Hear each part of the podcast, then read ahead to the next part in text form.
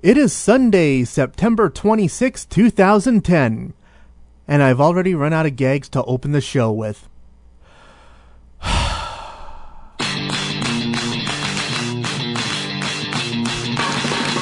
As we say in the radio business, if you put that on the radio, people will listen to it. All right, here it comes. Anyone who isn't dead or from another plane of existence would do well to cover their ears right about now. Live on a little tiny microchip deep inside some electronics, broadcasting to the world through the miracle of the internet. Ladies and gentlemen, this is U62, the Targ. Now your host, a man with a lifelong dream of getting paid to do this, Mark Kappas.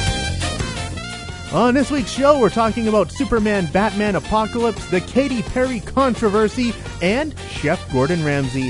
It's episode 4.03 Falling for Autumn. So sit back, relax, grab yourself some warm root beer and a towel that's oh so fluffy. U62 the. You're in for something special. Enjoy the show.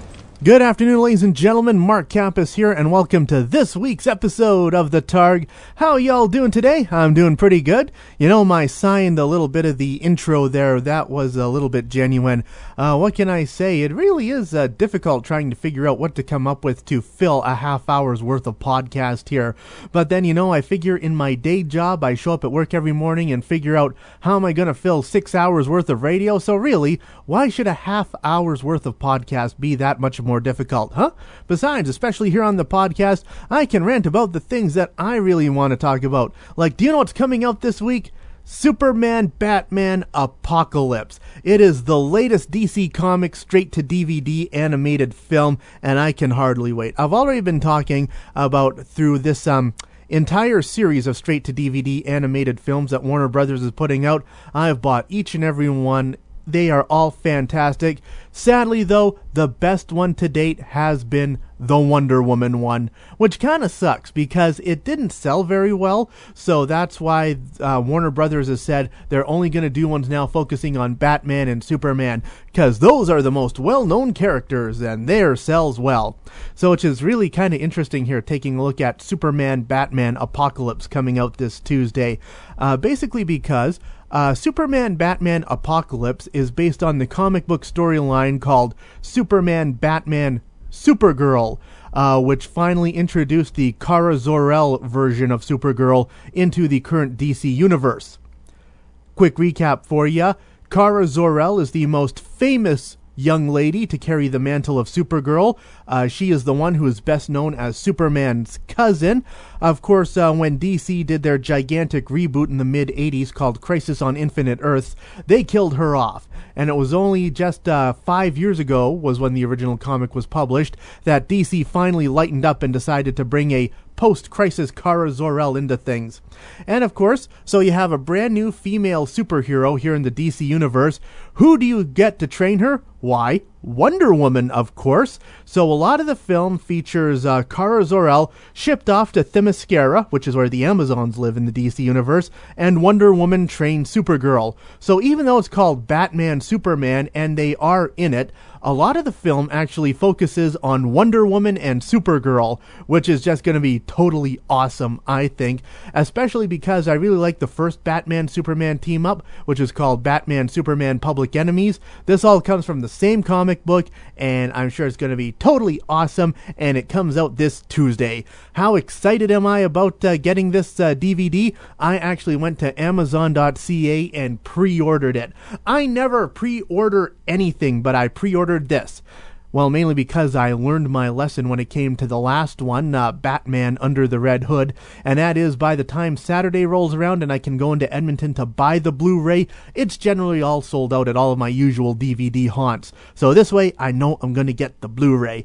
Ah, Superman Batman Apocalypse. Gonna be awesome, I'm hoping. Uh, let's do Too Hot for Radio now. Too hot for radio. All right, let's get going here with Too Hot for Radio. Of course, these are all the news stories that come across my desk that are somewhat risque, but you know, I just want to share them with the world because I'm a bit of an exhibitionist. First up, out of England, we have a game of strip monopoly that went horribly, horribly wrong.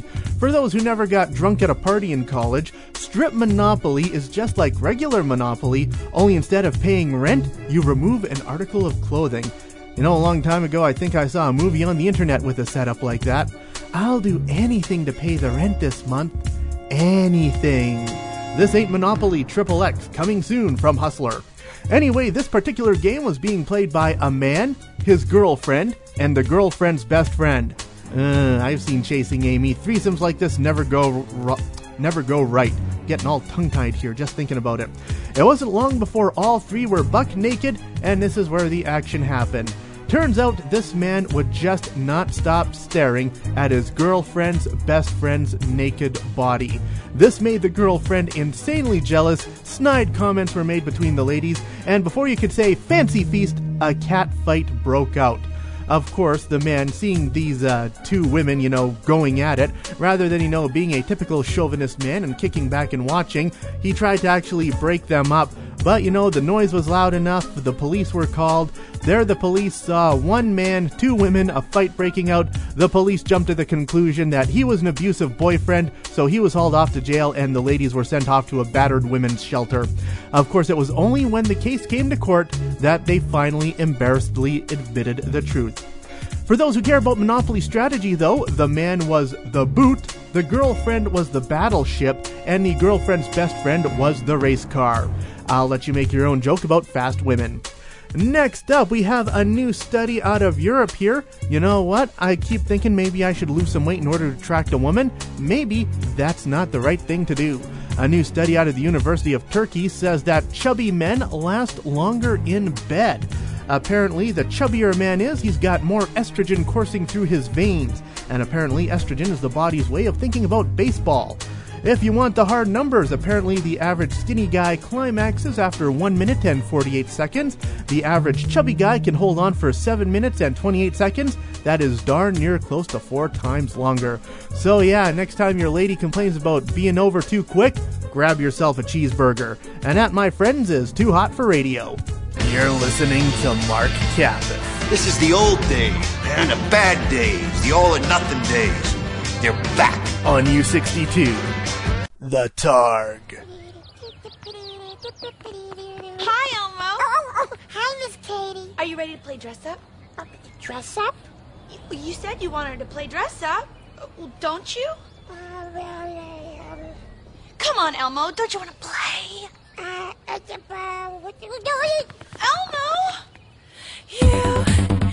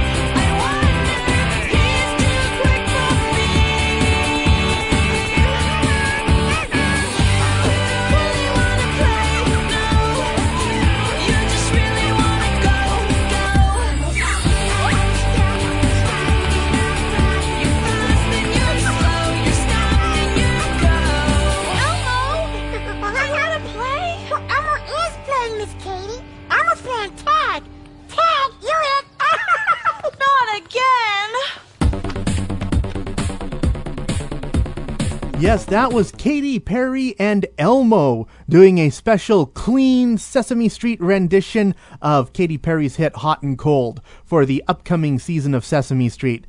Of course, I had to play this because I wanted to talk about this. Um, this almost falls into the too hot for radio category, but I have done this in my day job, so I guess it's clean enough for regular radio.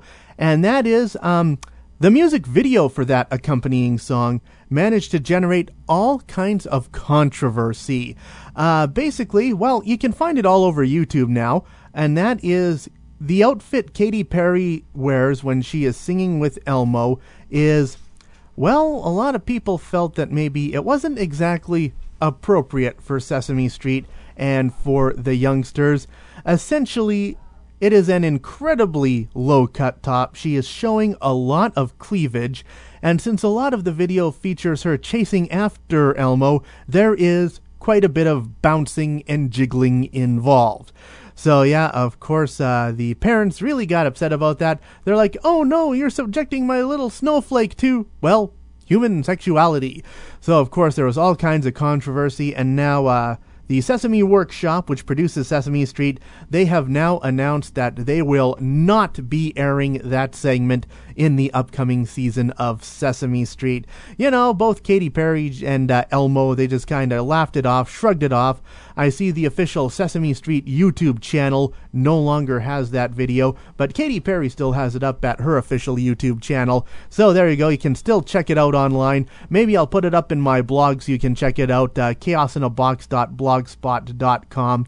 But you know what? This is something that has not gone away. Apparently, they still want Katy Perry to be on Sesame Street, so they just announced today that they will be doing a special clean rendition of that um, song where Katy Perry will be wearing a more tasteful outfit. Hopefully, this time she remembers to throw on a sports bra. Let's do What's Wrong with Society. What's wrong with society? I'm literally angry with rage. All right, do you want to know what's wrong with society this week? I, I, I'm asking you, do you want to know what's wrong with society this week? I'll tell you. What's wrong with society this week is time zones. Time zones are such a pain in the ass. Let me paint the picture for you. There it is, back on Wednesday night. I'm getting all snug, I'm in my PJs, I got my slippers on, I got my cup of tea. I'm sitting down to watch the season premiere of one of my favorite reality TV show addictions, Hell's Kitchen. So I'm going through the TV listings and I find something horrible. I only get Hell's Kitchen out of the Western time zone. That means when you factor it into Mountain Time for my time zone, that means it comes on at 9 o'clock at night. Now you're probably thinking, hey Mark, that's not a big deal. What's so wrong with it being on at 9 o'clock at night? Here's my problem. Because of my day job, I'm usually in bed by 8 o'clock at night. So tell me, do you really expect me to stay up late just to watch Hell's Kitchen? Do you want me to be tired and cranky like this pretty much all day at the job that gives me money and allows me to do this on the weekend? I don't think so. That would affect my job performance and that would lead to nasty things. But here, you know what? If it weren't because of those darn time zones, if it weren't because of the time difference between the West Coast and Alberta, I would have been able to watch Hell's Kitchen at the appropriate time. So here's what we got to do to fix society this week. We have to abolish time zones. Get rid of them altogether. Put everything in the planet on Mountain Standard Time. Then I'll be able to watch all of my TV shows when I want to, and that means I will be a much happier person. And society will be a much better place because I am a happier person. So there you go. That's what we got to do to fix society this week. We got to abolish time zones. Or, you know, I could just take a closer look at the TV guide and see that um, Hell's Kitchen is actually on again at an earlier hour on Friday night. Or I could upgrade to one of those satellite dishes where I could watch everything out of Atlantic Canada, which is three hours behind me and then would be on nice and early at 6 o'clock at night. So I guess we don't have to do anything as radical as abolish time zones anyway. But still, wouldn't no time zones be much better? Because then you wouldn't have to always be changing your watch when you're flying overseas. Time zones. Who needs them? What's Wrong with Society? Brought to you by Cranky Pants brand underwear. Cranky Pants, now 30% tighter in uncomfortable places. You're listening to Mark Kappas It's clear to all of you that I am awesome. on U62. the Targ.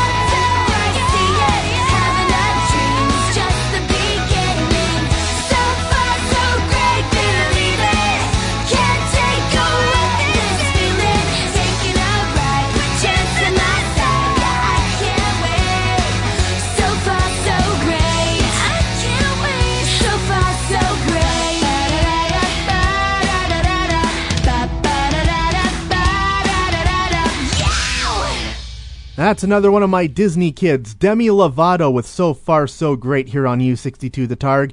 That is, of course, the theme song for her Disney Channel show, Sonny with a Chance.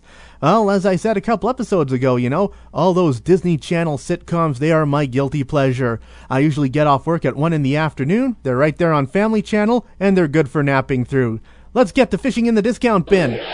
Fishing in the discount bin. All right, time for my latest rant about the latest DVD I threw into my DVD player Fishing in the Discount Bin. Now, let me level with you. One time while surfing through one of my home theater forums, I came across the statistic that 60% of all DVDs sold are straight to DVD crap. I look at that statistic and I thought that was ridiculous. Really? All those crazy straight to DVD comedies and sequels that litter discount bins, people actually buy those? Then I looked at my own DVD collection and I realized that yes, I buy those. Of course, the majority of straight to DVD films that I buy seem to fill that one category, one that's really sprung up in the past few years and is popular with a lot of geeks. I am, of course, talking about straight to DVD animated films that feature superheroes. I got a lot of those, and just the other day I finally picked up one I've been waiting and waiting and waiting to come out, and that is called Teenage Mutant Ninja Turtles Turtles Forever. See, last year, 2009, was a very important milestone in Ninja Turtles history. It marked the 25th anniversary of the Ninja Turtles franchise. So, of course, there was all kinds of celebratory stuff going on. Turtles Forever was the celebration on the animation side of things. See, there are two Ninja Turtle cartoons. There's the original one that premiered in 1987 that I grew up with, henceforth referred to as the 87 Turtles, and there's the recent reboot that launched in 2003 and had its final episode back in 2009, henceforth referred to as the 03 Turtles. So, for our celebratory event in animation, here's what they did. They figured out how to have a crossover between the 87 Turtles and the 03 Turtles, and the end result was called Turtles Forever. So here's how it goes. In the 03 dimension, what happens is the villainous Purple Dragons, a street gang that's a front for the Foot Clan, manages to finally catch the Ninja Turtles. But here's the thing these turtles act and behave differently from the turtles they know before. Because it turns out These are, in fact, the 87 Turtles. What happened was, while they were battling Shredder and Krang, uh, Krang's trans-dimensional portal went wonky, and the entire Technodrome and the Turtles were thrown into the O3 Turtles dimensions. So once the Turtles rescue their brethren, they start working on how to get them home, but the 87 Shredder has an idea. He figures that maybe if he can team up with the O3 Shredder, he can finally be rid of these turtles once and for all. But of course, the O3 Shredder turns out to be quite the badass and is immediately pissed off with the 87 Shredder. So he takes over the Technodrome. He finally turns it into the badass weapon of mass destruction we always knew it was.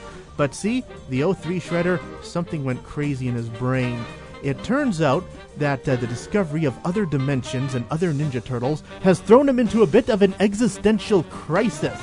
So he figures the only way to be rid of all Ninja Turtles once and for all is to completely destroy all of reality. Here's where things get awesome.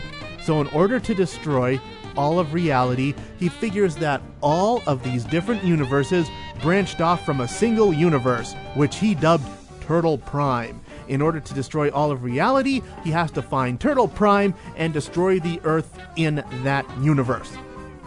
So, of course, they all go to Turtle Prime, and in keeping with the original Eastman and Laird comics, it's in black and white because, of course, it's the universe of the original Eastman and Laird comics. It's all dark, it's all gritty, it's all Frank Miller esque, and the 84 Turtles from the original comics team up with the 87 Turtles from the original cartoon, and the 03 Turtles from the current cartoon, and it's just more Ninja Turtle action than you can shake some nunchucks at all in all, uh, Teenage Mutant Ninja Turtles, Turtles Forever, is uh, quite the entertaining little straight to DVD movie.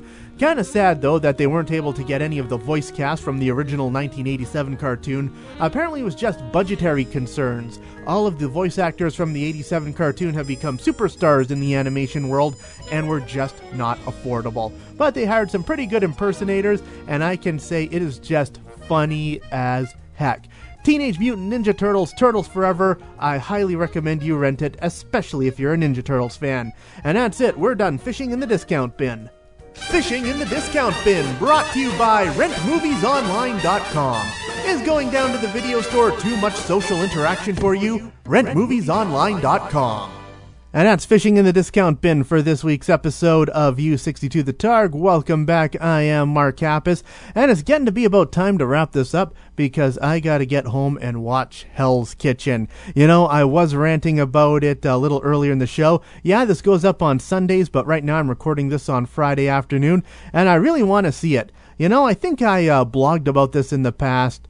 Gordon Ramsay, the celebrity chef, originally I found him quite scary. I mean, because in every promo for like Hell's Kitchen or any of his other TV shows, he's always yelling and screaming and cursing like a sailor, and I find that very intimidating. But I finally fell into the cult of Gordon Ramsay and started watching all his TV shows. It was about, uh, maybe a year, last year, two years ago. Two years ago, I was home for Christmas, just hanging out, chilling out on the couch, and I started watching his other TV show, Kitchen Nightmares. Kitchen Nightmares is actually quite fascinating because he goes to these failing restaurants and acts like a consultant, helps them turn around the restaurant. And that's uh, where I kind of fell in love with him because, you know, I was there, there was nothing else on TV. On New Year's Eve, BBC America had the 24 hour marathon of the original British version of uh, Kitchen Nightmares. And the next day, New Year's Day, the Food Network had the 24 hour marathon of the American version. And you know, I really did find Kitchen Nightmares to be quite a fascinating show. I watched it a little bit in its past season in the spring here, and I tell you, for the American version, he really kind of phoned it in. Rather than showing up for a whole week at the restaurant like he traditionally did, he would only show up for like three days, do his traditional Gordon Ramsay rants, and then throw in a consultant. And in the little wrap up at the end of the episode, they're like, ah, yes, the consultant was able to help turn things around. So there you go. I had the same opinion of uh, last season of Hell's Kitchen, too.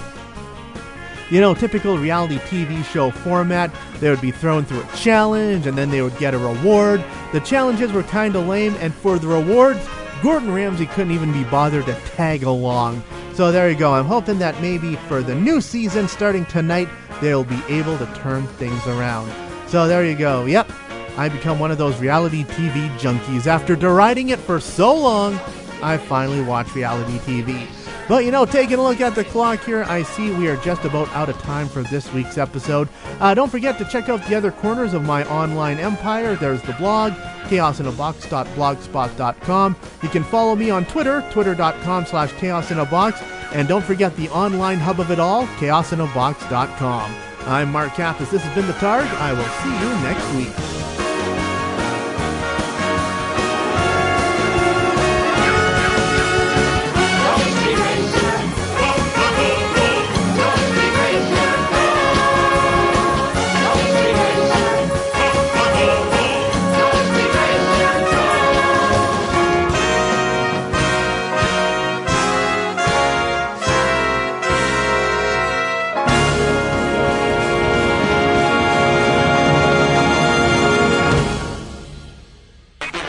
This brings us to the end of another exciting episode of The Targ. Don't forget you can download a new episode of The Targ every week at chaosinabox.com. The Targ is written and produced by Mark Kappas under the watchful eye of 42 Star Wars action figures. The Targ is a Chaos in a Box production.「